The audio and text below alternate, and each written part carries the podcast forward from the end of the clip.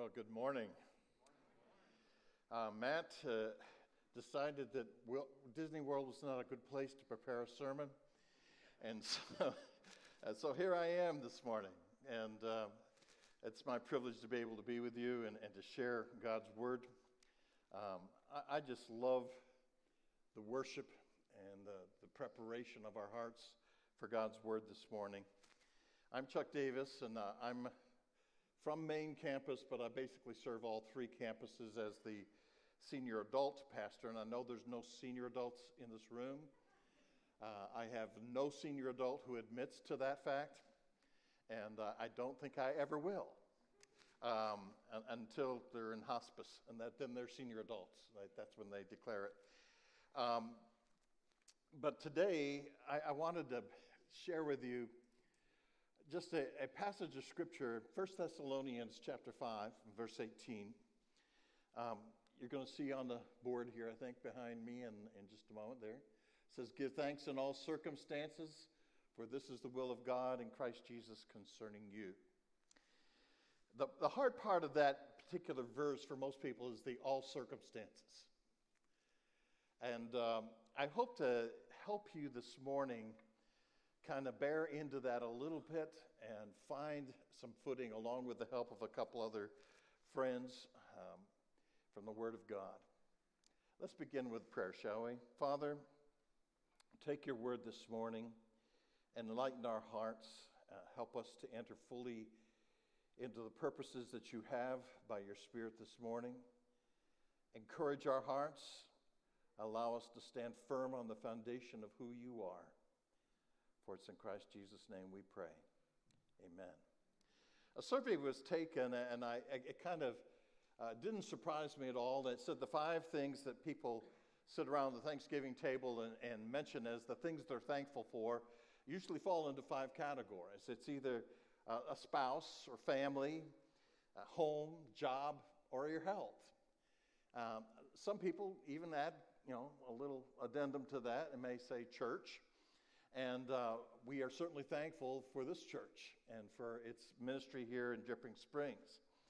Um, of those five things, you know, we, when we sit around the table, that's it's kind of like it's the circle we roll in. When I have my Festival of Praise banquet for my senior adults, uh, which we did last week, um, that, that's what I hear around the table is one of those five things.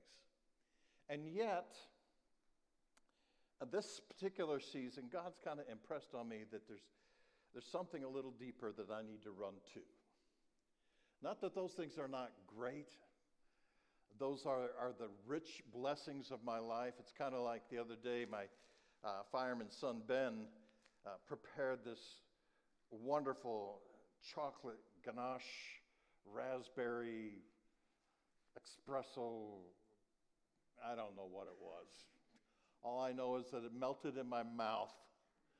And it was just like the, the capstone to this incredible meal that we all sat around and I wish I had saved much more room for it. okay, but it's it's the added blessings, but underneath is is the the basic elements that just give breadth and depth and, and solidity to the to the whole idea of where thanks is given and why thanks is given.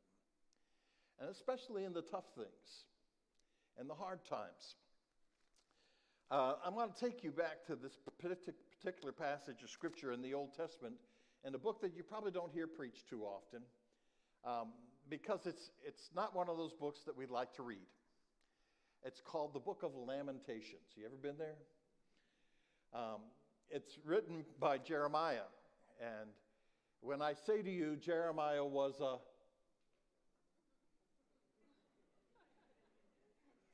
I know some of you are just itching to say bullfrog, right? That tells you how old you are. Um, you are a senior adult if that's the case. Um, but the, the real, real thrust of the matter here is Jeremiah is a prophet of God. And he had a really uh, specific um, calling in his life that was, was pretty challenging, honestly, because the northern kingdom, Israel, the 10 tribes, had already totally succumbed to the armies of Babylon, and, and they were pressing hard on, on Judah, the remaining two and a half tribes, and, and they were kind of hanging in there, but his job, as given by God, was to go to his people and, and to tell them, You see what's happening to your brothers in the north? The same thing's going to happen to you right here. You're going to be hauled off into captivity. And this was a message he got to preach for several years. And I know how exciting it would be to hear that message every Sunday morning, right? We would just itch to show up at church to hear that message.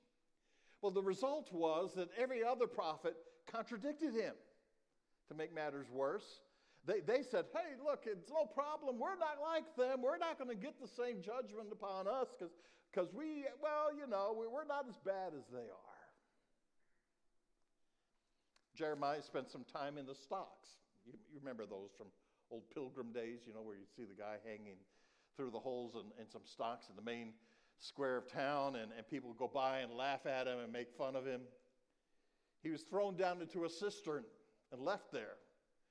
Uh, but for a couple friends who decided in the council of the wisdom of the local uh, clergy that, uh, you know, this probably wasn't a good idea to throw the prophet of God into the cistern because chances are uh, that would not gain God's favor.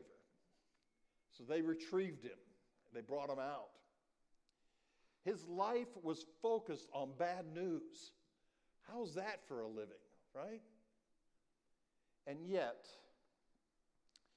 God had him do this entire prophecy of some 50 plus chapters, and then, then he gives this small book of lamentations. And you know what lament means, don't you? It means to cry, to grieve. Uh, how many of you enjoy going to funerals? I thought so. Yeah. Uh, you know, sometimes they, they, there's some nugget that we can pull at those points. My job largely consists of a lot of those. I think I did over 40 last year. And it can get be overwhelming after, after a period of time, especially when you've been around for 15 years with this particular congregation like I have, and you know the people well. And uh, Jeremiah is lamenting the whole situation of his world, how it's falling apart. Economy, there was no economy. Friendships, they were being hauled off to Babylon. Family, they were gone. There was nothing left, not even the temple was left. Anybody of value and worth had been hauled off and was being hauled off into captivity. There was a lot of reason to grieve. There was a lot of reason to lament. But in the midst of it, he provides for us a nugget that is an incredible truth. Thomas Chisholm uh, was a young, young fellow that was born in the, about the time of the Civil War, a long time ago. Uh, he had very poor health. He, uh, through most of his life, struggled to keep a job just because of his poor health. And as a result, uh, resorted to, to writing a lot of poetry. In fact, uh, over 500 poems were written by him during those years. And uh, one of those poems came into the, the hands of a man who worked for D.L. Moody, who was the past, I mean, Henry Ironside, who was the pastor of Moody Church in Chicago, Illinois. And he's read this poem and he said, You need to send that and, and take that and set it to music. So his musicians put it to music and uh, they created a hymn. And that hymn has, has been blessed and has blessed many, many people over the years. It's the hymn, Great is Thy Faithfulness. But it came out of his pain. It came out of the situations of his life that were not circumstances that were welcoming. In fact, it was sung for the, for the first time, really made popular by, by a man by the name of George Beverly Shea, uh, singing at the London uh, Billy Graham crusade, and has been a part of that ministry ever since and a part of our, our church hymnody since that point. Great is thy faithfulness. You see, Jeremiah was the one who gave us that phrase. Jeremiah was the one who created that, that truth in the midst of his pain, in the midst of his totally overwhelming circumstances, that allows us to come in and, and grab hold of some precious truths that give us a foundation, that give us some walls to build and to, to buttress our faith in the process. And they're all found in this little book of Lamentations. I want to kind of set the scene for you. I, have kind of said where he was at, but uh, listen to his voice. This, this is not on a slide. You're not going to see it up here because I want your full attention to be what, with what you hear right now. Uh, th- this guy was in a bad place. And I know you've never been there, never struggled, never had a hard moment in your life. But just in case you get there sometime, uh, just kind of slip back here with Jeremiah, okay? He says, he, he has made my flesh and my skin waste away. He has broken my bones. He has besieged and enveloped me with bitterness and tribulation. He has made me dwell in darkness like the dead of long ago. He has walled me about so that I cannot escape. He has made my chains heavy. Though I call and cry for help, he shuts my, out my prayer. He has blocked my ways with blocks of stones, and he has made my paths crooked. He is a bear lying in wait for me, a lion in hiding. He turned aside my steps and tore me to pieces. He made me desolate. He bent his bow and set me as a target for his arrows. He drove me drove into my kidneys the arrows of his quiver, and I have become the laughing stock of all peoples, the object of their taunts all day long. He has filled me with bitterness. He has stated, sated me with wormwood. He has made my teeth grind on gravel and made me cower in ashes. My soul is bereft of peace, and I've forgotten what happiness is. So I say, My endurance has perished. So I has my hope from the Lord. Whew. Anybody here depressed now? Pretty tough place, isn't it? Who's he talking about? He's talking about God. Uh, this is where he was in his relationship with God in this moment, in the midst of all the chaos and the turmoil and the upheaval of his life. But then this takes a little turn, a, a, transition, if you will. He says in verse 19, Remember my affliction and my wanderings, the wormwood and the gall. My soul continually remembers it and is bowed down within me. But this I call to mind and therefore I have hope. Now, my memory is, is a little less sharp than it used to be, okay?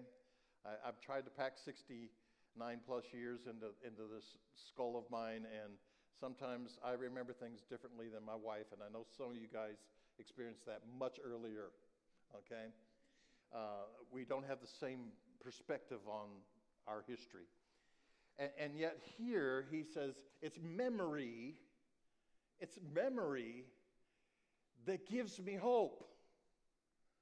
When I remember, when I call to mind what God has done, when I, when I look back on, on the past, I, I, I don't know about you, but you know, with, with the economy and, and the situations around our country and the world, these days, my heart can get in a place of turmoil if I listen to too much news. I really can. I, um, a couple years ago, sitting at the Thanksgiving table, and my wife will attest to this, so I have to give my son a quarter for what I'm about to say. But uh, if, if I quote one of my kids, they get rich. Um, but we went around the table, and instead of saying what we were thankful for, I said, Why don't you share the most inspiring quote you've ever heard.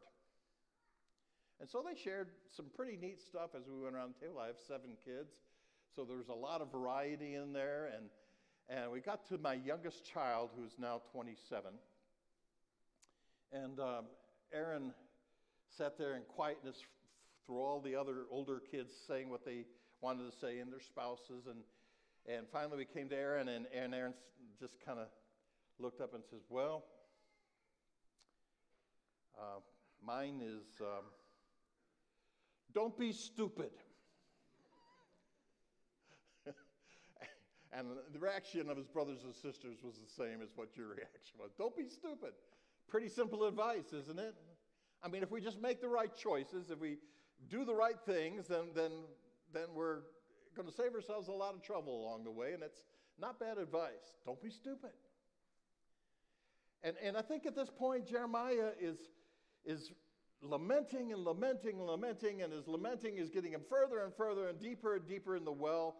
And, and there, was, there was no place for him to go till all of a sudden he draws on that memory. When you're in, in the midst of turmoil, where do you go? What is that well you go to to, to buttress faith? Well, let's see what Jeremiah did, beginning in verse 22 of chapter 3 of Lamentations. First of all, he says, The steadfast love of the Lord never ceases. King James will say, Because of his great love, we are not consumed. You ever feel overwhelmed, consumed by life?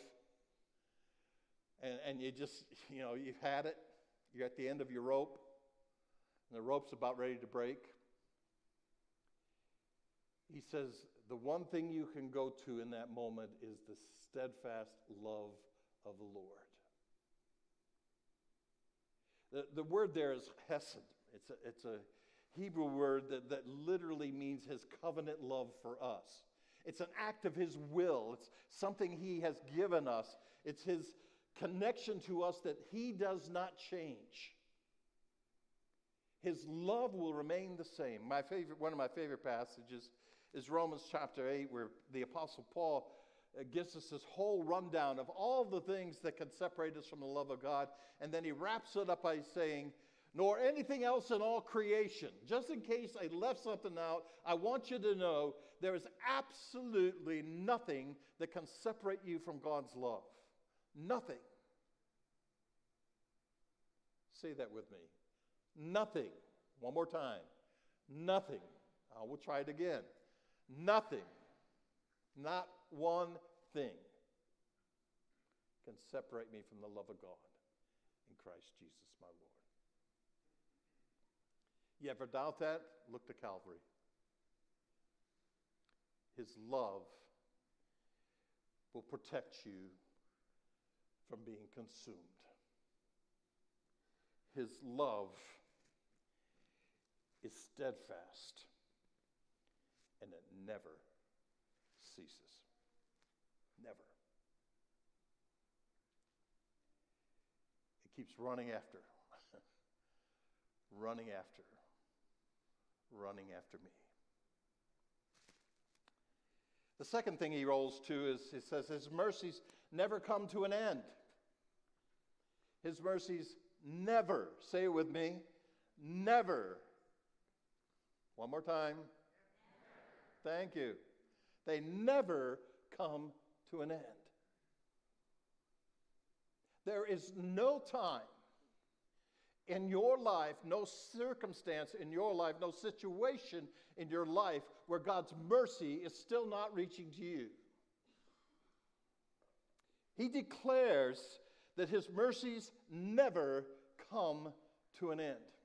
Some time ago, when I was much younger in ministry, uh, I was given this definition of justice, mercy, and grace that justice is getting what we do deserve. and if we got what we deserve, we'd be in trouble, wouldn't we? Seriously. But God's mercies never come to an end, and His mercies means we don't get what we deserve. Why? Because of what He has done for us. He's taken the penalty for sin. All we like sheep have gone astray. We've turned everyone to his own way. For all of sin that comes short of the glory of God, we've all done our share of wandering and moving away from the purposes and intents of God in our lives. And He's telling us in those moments, we're not going to get what we deserve, we're going to get more than we deserve, better than we deserve.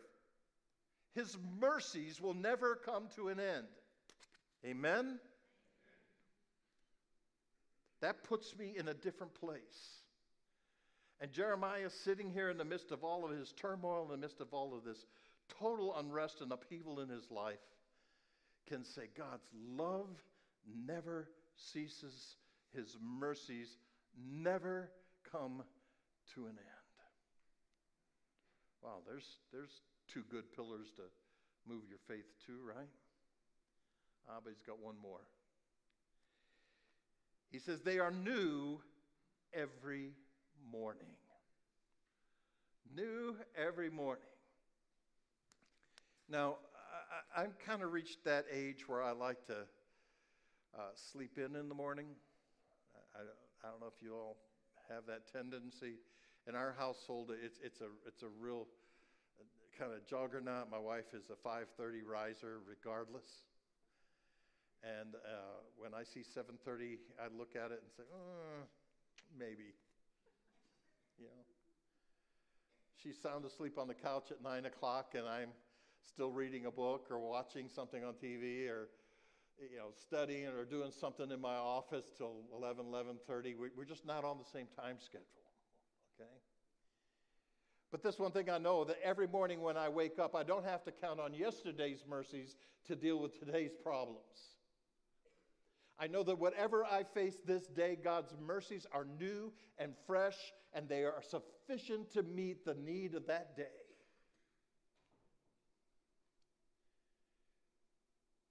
Are you assured of that? Is that settled in your heart, in your mind?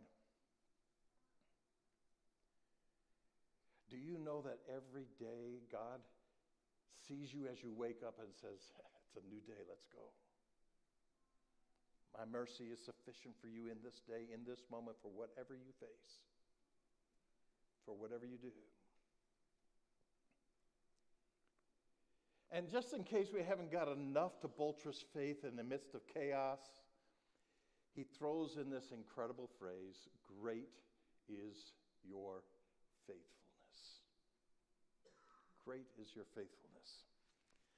Thomas Chisholm, who I mentioned a while ago, uh, wrote these words kind of late in life. He said, My income has not been large at any time due to impaired health in the earlier years, which has followed me until now.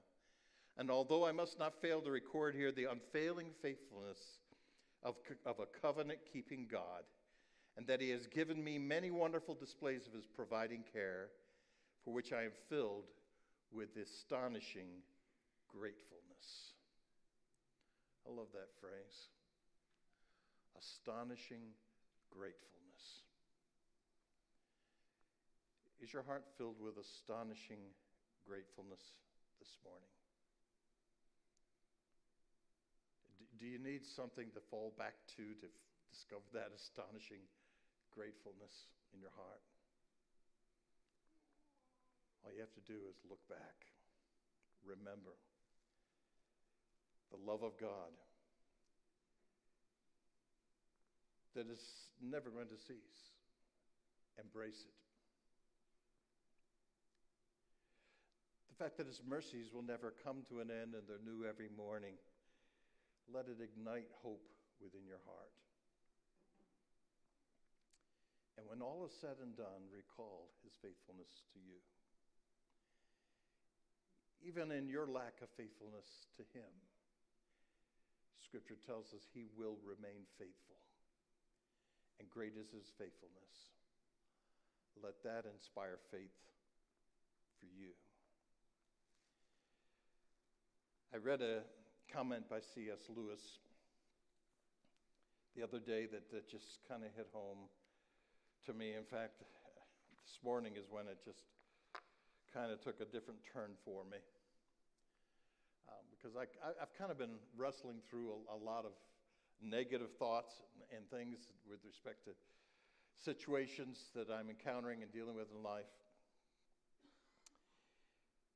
And the quote goes like this I'd like to share one more word from C.S. Lewis. He who has God has and many other things has no more than he who has God alone. Most of us have many other things. We have money and security and friends and family but do you also have God in your life? If you do, then the many other things don't matter one way or the other. If you have God, and if you know Jesus Christ, you have enough because our God is faithful. Our God is faithful, and He is enough. Amen. Let's pray.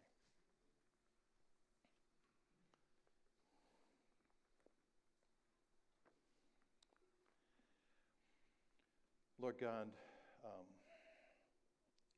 how foolish it seems for us at times to, to worry, to vex over situations which we have no control over.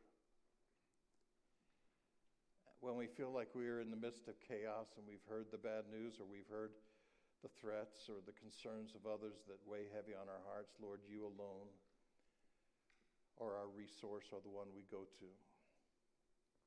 You, O Lord, are the one whose love never ceases, whose mercies never come to an end, whose mercies are new every morning. And we would stop and pause today and remember that great is your faithfulness to us, to your promises, to your word, made sure through the sacrifice of your Son, the Lord Jesus, for us. Help us this morning not to get swallowed up in, in the circumstance, but to firmly set our feet and our hearts and our minds on you and who you are. More than enough for this moment. Help us to trust in you and you alone. And be grateful for all the other things that God you you just richly bless us with over and over and over again. But help us not to forget those foundational truths of who you are that set us in a place of stability in the midst of chaos so that we can give thanks in every circumstance. For it's in Christ Jesus' name we pray.